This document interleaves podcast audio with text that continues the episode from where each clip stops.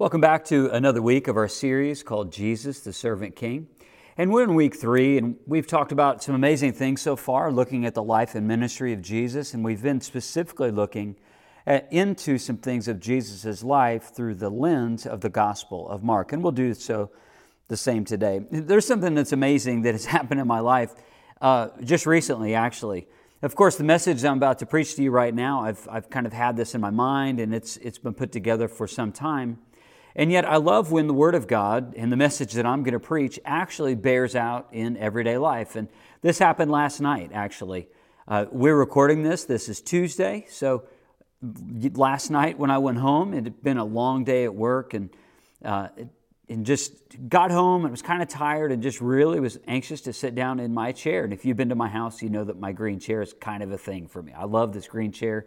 It's kind of old and wore out, and it's wore in. I love the chair. The problem is, whenever I went home and I looked over at my green chair, I realized that the, the La-Z-Boy, the feature of it, the, the, the part that would extend out for my legs, was caught in the middle and it was stuck there. It wouldn't move up and it wouldn't move down. So I was thinking, oh my goodness, are you kidding me?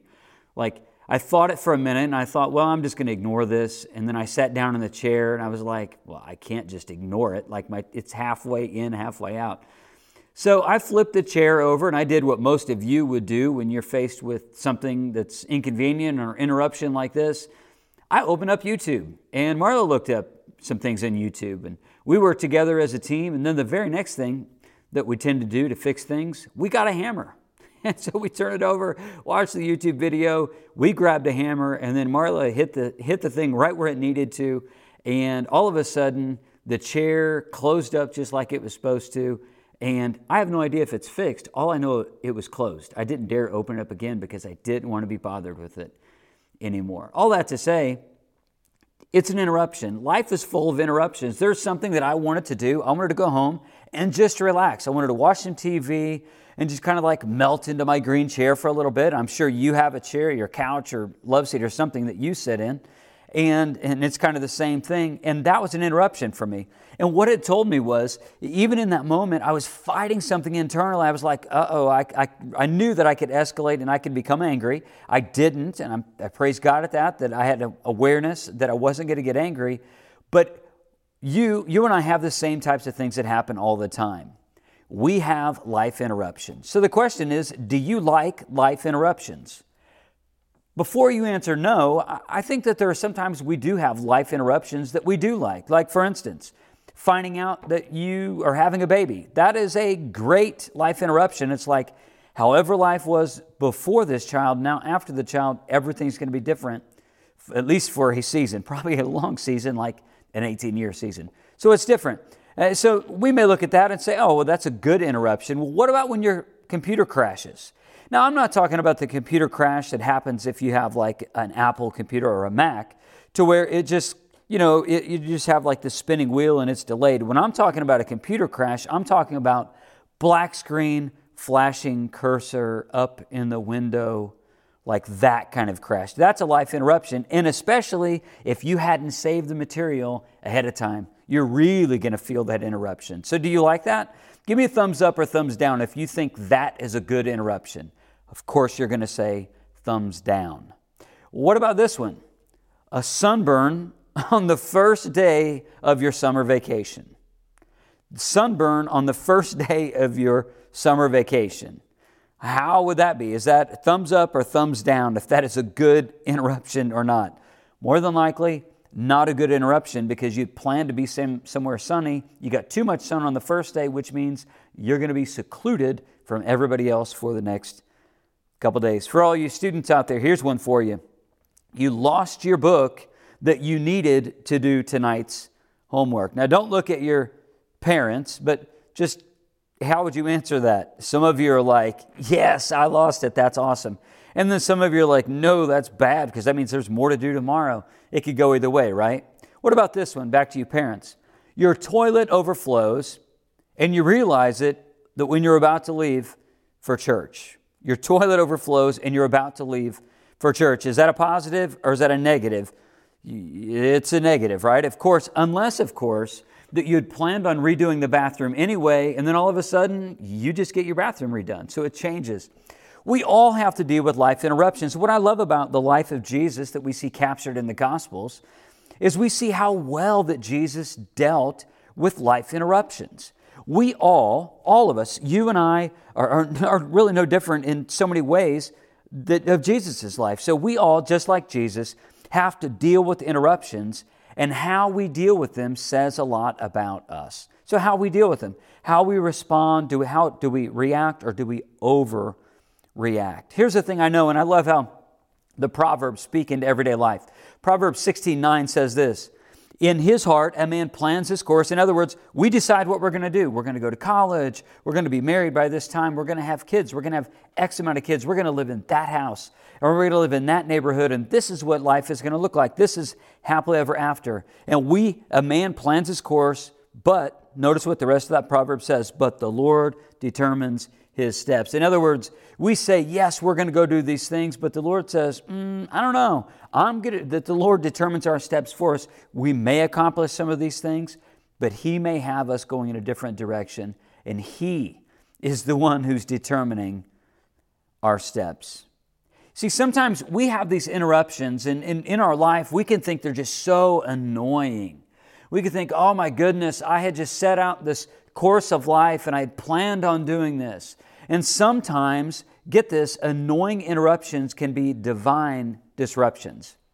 Sometimes annoying interruptions, things that we're just like, ugh, really? They can be divine disruptions. In other words, something that God has put in our lives to help us to maybe redirect our heart or redirect our plans to where He wants us to be.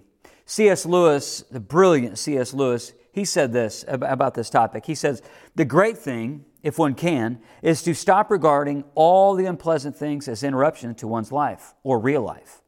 The truth is, of course, that what one calls the interruptions are precisely one's real life.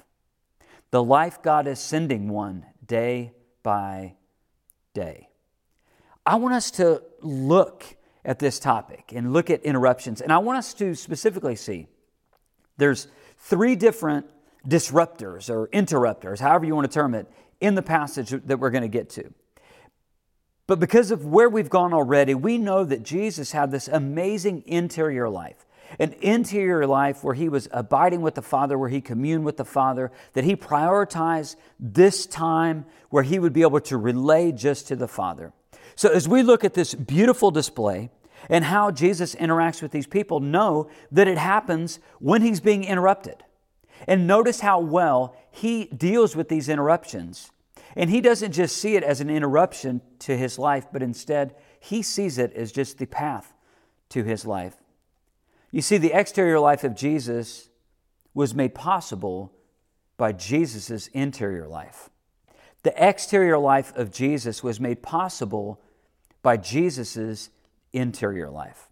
As we go into the Gospel of Mark, chapter 3, verse 20, what we're going to see uh, is, is how all this is just a beautiful display of the life of Jesus. And also, not just a day in the life of Jesus, but also how Jesus responded to people, how he was, he was available to people. And I've, I've taken a lot of strides to try and show you throughout the course of this series of how Jesus dealt with the humanity in front of him. As a matter of fact, how Jesus not only dealt with humanity, and he saw the people who came around him, they saw just part of his life and part of his ministry, even if it seemed like a quote unquote disruption from what else he was doing. So, Mark chapter 3, in verse 20, this is how the passage begins. Then Jesus entered a house, and again, notice this, and again a crowd gathered, so that he and his disciples were not even able to eat. It's quite an interruption. When his family heard about this, they went to take care of him, for they said, He is out of his mind. And the teachers of the law who came down from Jerusalem said, He is possessed by Beelzebub. For the prince of demons, he is driving out demons. So Jesus called them and spoke to them in parables. It's an amazing passage right here. Jesus said this How can Satan drive out Satan? If a kingdom is divided against itself, that kingdom cannot stand. If a house is divided against itself, that house cannot stand. Now, here's three different times already that Jesus has used this reference. He's conveying the same point. He's conveying the exact same point. He says in verse 25 again if a house is divided against itself, the house cannot stand. And if Satan opposes himself and is divided, he cannot stand. His end has come. In fact, no one can enter a strong man's house. Fourth example of the exact same thing, fourth illustration that Jesus is using. Now, a strong man. He says, it can enter a strong man's house and carry off his possessions unless he first ties up the strong man.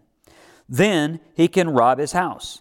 I tell you the truth, all the sins and blasphemies of men will be forgiven them, but whoever blasphemes against the Holy Spirit will never be forgiven. He is guilty of an eternal sin. He said this because they were saying he has an evil spirit. Then, notice this in verse 31 then Jesus' mother and brothers arrived. Standing outside, they sent someone in to call him. The crowd was sitting around him, and they told him, Your mother and brothers are outside looking for you. Who are my mother and my brothers? Jesus asked. Then he looked at those seated in a circle around him and said, Here are my mother and my brothers. Whoever does God's will is my brother and sister and mother. There, man, there is so much in this passage. But we're going to begin back in verse 20. In verse 20, Jesus, excuse me, enters a house, and again the crowd gathered. Again. And they gathered him, and the interruption is now the crowd has gathered and, they're demanding so much of his time and so much of his energy that now he can't even eat. And so now, consequently, this is a interruption. What do you expect Jesus to do during this interruption? Jesus had this amazing way of, of walking with his heavenly Father to build up his interior life so then his exterior life clearly displayed the relationship that he and the Father had. And that's what we see here. This interruption, and it's an interruption that people are obviously people in his family. Verse 21, it says, When his family heard about this, they went to take charge of him. They're like, now they're responding harshly towards him. Now, I want you to know too, at this time, nobody believed that Jesus was the Messiah not even his family, but eventually even some in his family would. And I'll just give you this source. You can write this down for later. In Acts 1, verse 14, in Galatians 1, verse 19, we see that some of his family, they start, they believe, they, they repent and believe the good news that Jesus Christ is the Messiah, and, and they start following the way. You know, one of the things that it really came to mind when, you, when I looked at the passage specifically in verse 21 is how difficult it had to have been for Jesus to minister to his own family. And I have an explanation, and it's, it's a rather elementary explanation of this, but I think it's an explanation that we all can really track with. So, family can be some of the hardest people to minister to. It's the same in my life, it's going to be the exact same in yours. So, I have a couple different ideas. First one is this that being a follower of Jesus who takes the Bible seriously, they, they face opposition. They just do. So, just by being a follower of Jesus, and not being a follower of the world, automatically, when you take the Bible seriously, it automatically means that you're going to face opposition. I, I, wish there were another way, but there's not another way. The, the second thing is this your faith can be misinterpreted as criticizing others. It doesn't mean that there's a problem with your faith, it, me, it, it simply means that there's unbelief in someone's heart. Because even in my own story, probably similar to some of yours, if you just simply want to display Jesus to a family, and in your family there is unbelief, or cultural Christianity, which is not true belief, but they just they kind of look the part and sound the part, but they don't really believe the part. That your faith can be misinterpreted as criticizing others, and it's because they're th- ultimately because they're threatened by your faith, because they see something in you that they don't have within themselves. The third thing is this your zeal may be seen as too spiritual because it simply threatens cultural Christianity. So, your zeal, I've seen this so much right here in the Bible Belt. We've lived here for 10 years. I, I am not a critic of the culture, I'm a student of the culture. Whatever a culture that I'm in, I'm a student of the culture to, to bring the gospel into that culture. And we are a, uh, as someone once said, we are gospel saturated or gospel haunted culture. In other words, the gospel is everywhere, but yet it, it, there's, there's like a substance of it, but not the full substance. And, and it's just, it kind of like, it gives this eeriness of being around, but not the potency of the Spirit. You see, your zeal may be seen as as too spiritual because it simply threatens somebody else's cultural Christianity. You, you will be accused as being a hypocrite because they remember you before you followed Jesus. So they, there's a disconnect in people, and they won't always receive you for who you are right now. They may only view you as, as a little child that you were, or maybe the wayward person that you were, or in, in the place and stage of your life where where you were, you were helpless and you were harassed, like we talked about last week, when you were, you were a sheep looking for a shepherd before you met Jesus and your life was so encumbered by sin. And they may remember those days and they may want to bring those days back up when you try to minister to your family. Again, it's simply not necessarily even pointing out a problem in you, it can mean actual victory in you. And because they remember you from before, they have a disconnect because they lack the belief that you do. The fifth thing is this uncommitted Christians may see you as being an unreasonable radical. Uncommitted Christians may see you as being an unreasonable radical. When you take God's word seriously and you look at, at the specifically, uh, you look at the teachings of Jesus and you pause long enough to, to trust and obey that God's word is true, instead of just looking over the hard sayings of Jesus and saying, Well, that's a hard one. I'm just not going to understand that. That must be for somebody else. I'm just going to go live my life. But when you do those things and you sit and ponder and you trust God and you seek to obey God's word, even the hard truths, trust me, when you do that, you, you may be uh, perceived as being someone who's an unreasonable radical because you're simply clinging to Jesus. And another thing is this the final one in this area is your pursuit of Christ. It will challenge the apathy of others. This is a time for you not to pass judgment on those who are maybe apathetic. This is a time for you to extend grace to them so that you, you, you can confront them, but you first invite them into relationship. So if they say that they're followers of Jesus and they're not really acting like followers of Jesus, take them at their word, remind them of the gospel that they say that they once believed, and invite them into the discipleship relationship, the discipleship culture that Jesus talks about. In, in verse 22 in this passage, we see there's this transition as well. And it brings to mind the teachers of the law. And, and I showed you uh, or rather, I told you about these interrupters. The first one was the crowd interrupting Jesus, Jesus's day, and he's apparently about to eat, and now he can't eat. So you see, the crowd is, is the disruptor or interrupter. You see, the next is his own family. The third thing you see is the teachers of the law, and they have a message that that is very familiar throughout the Gospels. You see that they challenge Jesus up and down. There are people who knew the Old Testament. They're, they do not believe that Jesus is the Messiah. They're threatened by Jesus' control. They're threatened by the masses that are following Jesus. They're threatened because the same masses that are following Jesus are most likely not following them. And they're, they're wanting to hear what Jesus has to say because it's fresh and because it's true. And because there's not a drop of hypocrisy in Jesus' life and ministry, but there is in the teachers of the law. So there's going to be accusation. That's what we see here in this passage as we start into verse 22. And the teachers of the law he came down from Jerusalem. Now they came down to Jerusalem for this showdown. They said he is possessed by Beelzebub, by the prince of demons, he is driving out demons. Now notice, they couldn't admit that Jesus was God and they couldn't admit that Jesus was the Messiah because then they would admit that he has power that's greater than Satan. So what do they do? They do the, th- the only thing they can do. They say he must be Satan.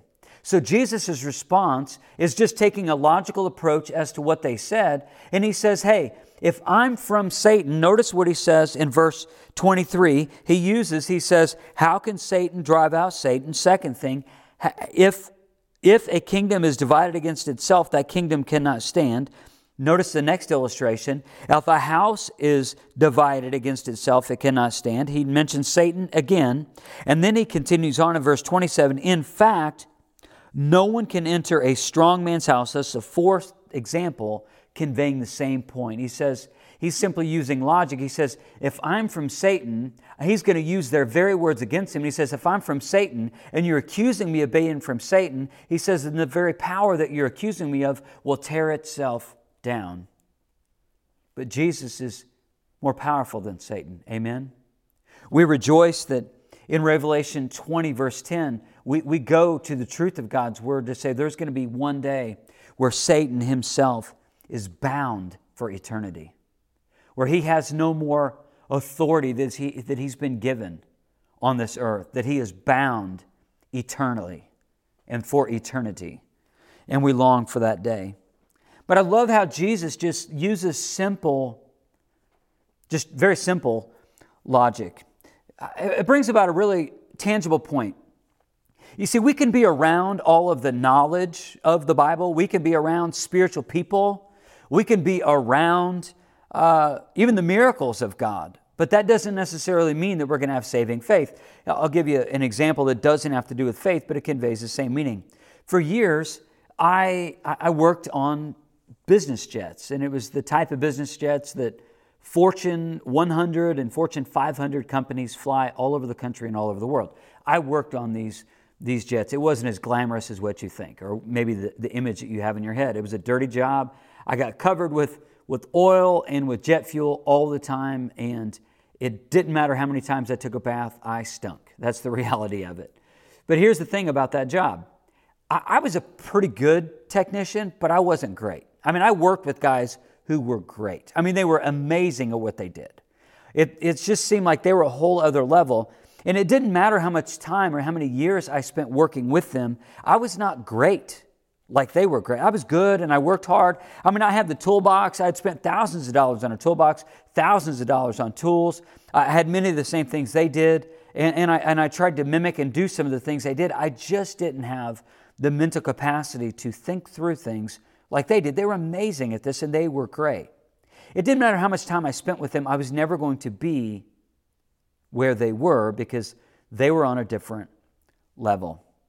You see, faith is not an automatic or inevitable or a necessary consequence of witnessing the acts of God. It's just not. It doesn't mean it's automatic. It doesn't mean parents listen to me. It doesn't it, it doesn't like it doesn't mean that you just if you just bring your kids to church or bring your kids to Arise or bring your kids to DBC Kids that automatically they're going to have faith, they're going to walk with Jesus, they're going to love Jesus. No, no, no. There are so many things that you need to help them to be disciples of Jesus. We're simply one part, but you have the biggest part. And just by being here, and we can have these just amazing times of worship. We've, we've experienced these here, where it's just like the Spirit of God is just pouring down on the place. And it's like all we want to do is just like get on our knees and just praise and worship God and, and awe and adoration of Him. And, and, and, you can be in, in that room, but it doesn't necessarily mean that you're automatically going to have faith. It doesn't mean the faith is inevitable. They, your kids, other people, people who are unbelief, they can be a part of that. We can be just like the teachers of the law. They had been around the work of God, but they simply didn't have faith. They didn't repent and believe.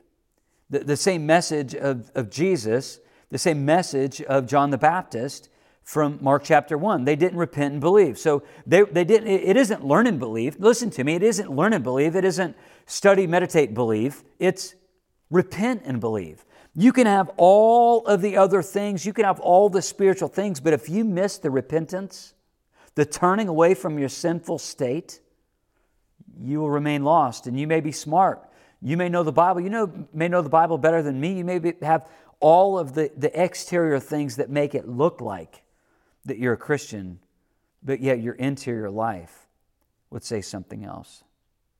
You see, the crowd, the, the people, the teachers of the law, they couldn't deny his power because people were being healed. So instead of admitting that his power could have been from God, they just said that his power must be satanic. That's all they could say. That's all they could say. You know, in this passage, there's a, a trouble passage here that I want us to look at. I'm not going to be able to spend a lot of time on this. And I want to tell you, there's a lot of people who've studied this and they've come to some differing conclusions. But what I'm about to share with you is the conclusion that I've come to from my study and also studying those who have varying opinions on what this next passage means. Okay? So, full transparency as we dig in. Verse 28 I tell you the truth, all the sins and blasphemies of men will be forgiven them. Sounds great. But whoever blasphemes against the Holy Spirit will never be forgiven. He is guilty of an eternal sin. He said this because they were saying that he was an evil spirit. And I want us to have this as a foundation before I give you some summary statements and other, some other scriptures that go along with this. This, this, this foundational passage is one that we're pretty familiar with. The Apostle Paul talks about in Romans 8, verses 1 and 2 and he talks about the relationship that we have with Christ. And he also talks about this. He says, Therefore, there is now no condemnation for those who are in Christ. So if we're in Christ, we're not condemned for past sins. We're, we're not condemned for past sins nor future sins. Because through Christ Jesus, the law of the Spirit of life set me free from the law of sin and death. This is a big, big idea. This is a really, really big idea. So, uh, this is a foundational belief that we have to have going into this. Now, I want to give you a couple statements and a couple passages or a passage to, to kind of roll into this as well. Blaspheming against the Holy Spirit is unbelief and unrepentance. That's what it is. Because it means this it means the deliberate or ongoing rejection of the Spirit's work. That, that it is blaspheming against or because of, excuse me, because it is the denial of God Himself. So they're denying that Jesus is God. So understand this in context. Teachers of the law and are challenging Jesus. They're unwilling to admit that he's God. So now, look what it says at, in verse 30. He said this. In other words, here's the explanation as to what Jesus was talking about. He said this because they were saying he was an evil spirit because they would not admit he was God or even from God or the Messiah. They didn't admit that. So Jesus uses this. And, and so, again, one of the summary statements the deliberate and ongoing rejection of the Spirit's work is blaspheming because it is the denial of God Himself. And that's, that's what they were doing. They were denying God. Another one is this by blaspheming the Holy Spirit, they have rejected the only way to be saved. Because it is only through Christ that one can be saved. A verse that you know, that I, I say this on, on, a regular basis, one that I, hopefully you would use this to evangelize your, your family and, and friends and coworkers. That Jesus says, I'm the way and I'm the truth and I am the life, and no one comes to the Father but through me. John 14, 6. That's what Jesus said. So he is the only way. So by blaspheming the Holy Spirit, they're in essence rejecting the only way to be saved. Therefore, they stand condemned for their sin. So, what can we gather so far? We can gather this Christians cannot blaspheme the Holy Spirit. Go to the right in your Bible, if you would, to Romans 6, verse 20 through 23. And we're going to kind of summarize this little statement before we move on. But I want to summarize it with this verse. Again, I don't want you to just take my word for it. I want us to then look at God's word so we're informed and we don't cast a bunch of theological dogma on this or confusion upon this or I want this to say this. Instead, we actually look at it in context and then also some adjoining passages that help to verify what Jesus is, is ultimately saying here in this passage, but then also what the Apostle Paul is echoing in Romans 6, verse 20 through 23. This is what he says Romans 6, verse 20 through verse 23. There's, there's two things I'm really going to show you to begin with. Right here in, at the beginning of verse 20, he says, When you were slaves to sin. When. So, when you were slaves to sin. So, now what he's about to display, he says there's two different periods of time. When you were slaves to sin, you were free from the obligation to do right. And as and what was the result? He says, You are now ashamed of the things you used to do, things that end in eternal doom. He says, There's a way that you used to live when you were free from the obligation to do right. In other words, they, they weren't informed by the Holy Spirit of God. They, it was before that. They were enslaved to sin. But now, look what it says at the beginning of verse 22. He says, But now. So again, verse 20, you see he talks about a period of time, but he says, But now. Now here's a different period of time. And, and what is the thing that, that separates these two spans of time? Salvation. But now you are free from the power of sin and, beca- and have become slaves of God. Now you do those things that lead to holiness and result in eternal life. A common verse For the wages of sin is death, but the free gift of God is what? Is eternal life through Christ Jesus our Lord. What the Apostle Paul is saying is this He says, two different ways to live. There was one time that you used to live when you were slaves to sin and you didn't have any other way to live. You didn't know any different. He says, but now, verse 22, now you're free from the power of sin because they have the indwelling of the Holy Spirit. These people had been saved. Now, because this is a, another, another challenging passage, and I'm not going to deny how challenging this passage is. If you could go back to the left, go back to the original passage into Mark 3, and let's look at verse 31 as we wind up the passage today. It says this in verse 31 Then Jesus' mother and brothers arrived. Standing outside, they sent someone in to call him. A crowd was standing, a crowd was standing around him, and they told him, Your mother and brothers are outside looking for you. Who are my mother and my brothers? he asked. Then he looked at those seated in a circle around him and said, Here are my mother and my brothers. Whoever does God's will is my brother and sister and mother. So, what is Jesus saying? A couple statements. Jesus is saying that spiritual relationships are as binding as physical ones. Jesus is saying that spiritual relationships, being part of the family of God, are as binding as physical ones. He is also, at the same time, he's also paving the way for the new family of God. So he's paving the way for what we talked about last week, what the Apostle Paul talks about in so many of his letters, of just talking about what is the, what is the belief and the behavior of somebody who is a part of the new family of God. And he's also saying this that the new family of God takes priority over earthly families. Let's look at the passage again. Notice what, what is being said. Verse 32 A crowd was sitting around him, and they told him, Your mother and brothers are outside looking for you. Who are my mother and my brothers? They looked at those seated in, then he looked at those seated in a circle around him and said, Here are my mother and my brothers. Whoever does God's will is my brother and my sister and my mother. So the big idea is this ultimately, the family of God is more is, is, is longer lasting and even more important than our earthly families. That's what Jesus is saying. And this is a whole shift in our way of thinking. And this is, this is a whole shift in, in what we even see here in the South because we are pro family. But what Jesus is saying here is even your family, just as it was in Jesus' family, mind you, who was the second distractor or the, the interrupter that's mentioned? It started with the crowd, and the second group was who? Jesus' own family, and then it was the teachers of the law.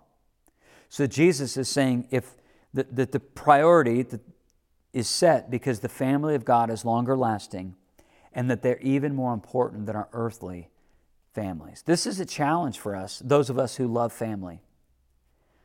And, and yet, I think we can even see in our day and age, and even where we live, I think we can see the importance of this. We can see the importance of this because the more digital and impersonal our lives become, the greater the effectiveness of being one as the family of God. Like, make no mistake, we're became, becoming more digital and and consequently, we're becoming more impersonal. And all the while, it's just heightening this desire and, and hopefully in time, even more uh, just an expectation that the family of God will show up and show out in amazing, in, in amazing ways. As I close this talk, I want to share with you three different passages and just showing you just the glorious display of the family of God. And, and I want you to understand all of this, everything that I've talked about in this amazing teaching of Jesus and what I've tried to convey to you was in a time that Jesus was being interrupted. He was being interrupted by, by the crowds and then his family and then the teachers of the law. And he was so, in, he was interrupted, but he saw it as a divine disruption. That whatever was going on was not as important as what was in front of him. So he took this amazing opportunity to convey this truth. And the last one about the importance of the family of God. So, John 1, verse 12 says this. I'm going to fly through these passages, but I, want you to listen to them. It's more important that you, that you listen to them than simply write them down. So, if you can write them down, that's great. But if not, just listen. John 1, verse 12, it says this Yet to all who received him, to those who believed in his name, he gave the right to become children of God. Verse 13 says this Children born not of a natural descent, nor of a human decision or a husband's will, but born of God. It's amazing. It's amazing. Just displaying God's plan all along to, that, that, to be part of the family of God is to be brought into God's family and how God knew it ahead of time and God chose for us this amazing way. And I want to also share with you this passage. I'm flipping to Ephesians 2, verse 19 through 22. Allow this word to wash over you. Consequently, you are no longer foreigners and aliens, but fellow citizens with God's people and members of God's household built on the foundation of the apostles and prophets, with Christ Jesus himself as the chief cornerstone. In him, the whole building is joined together and rises to become a holy temple in the Lord.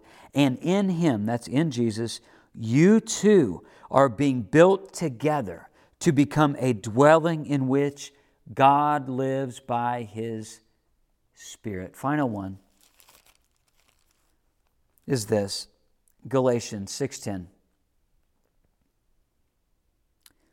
Therefore, as we have opportunity, it's that word kairos, by the way, as, as we have the right time, as we have the opportunity, let us do good to all people, especially to those who belong to the family of believers.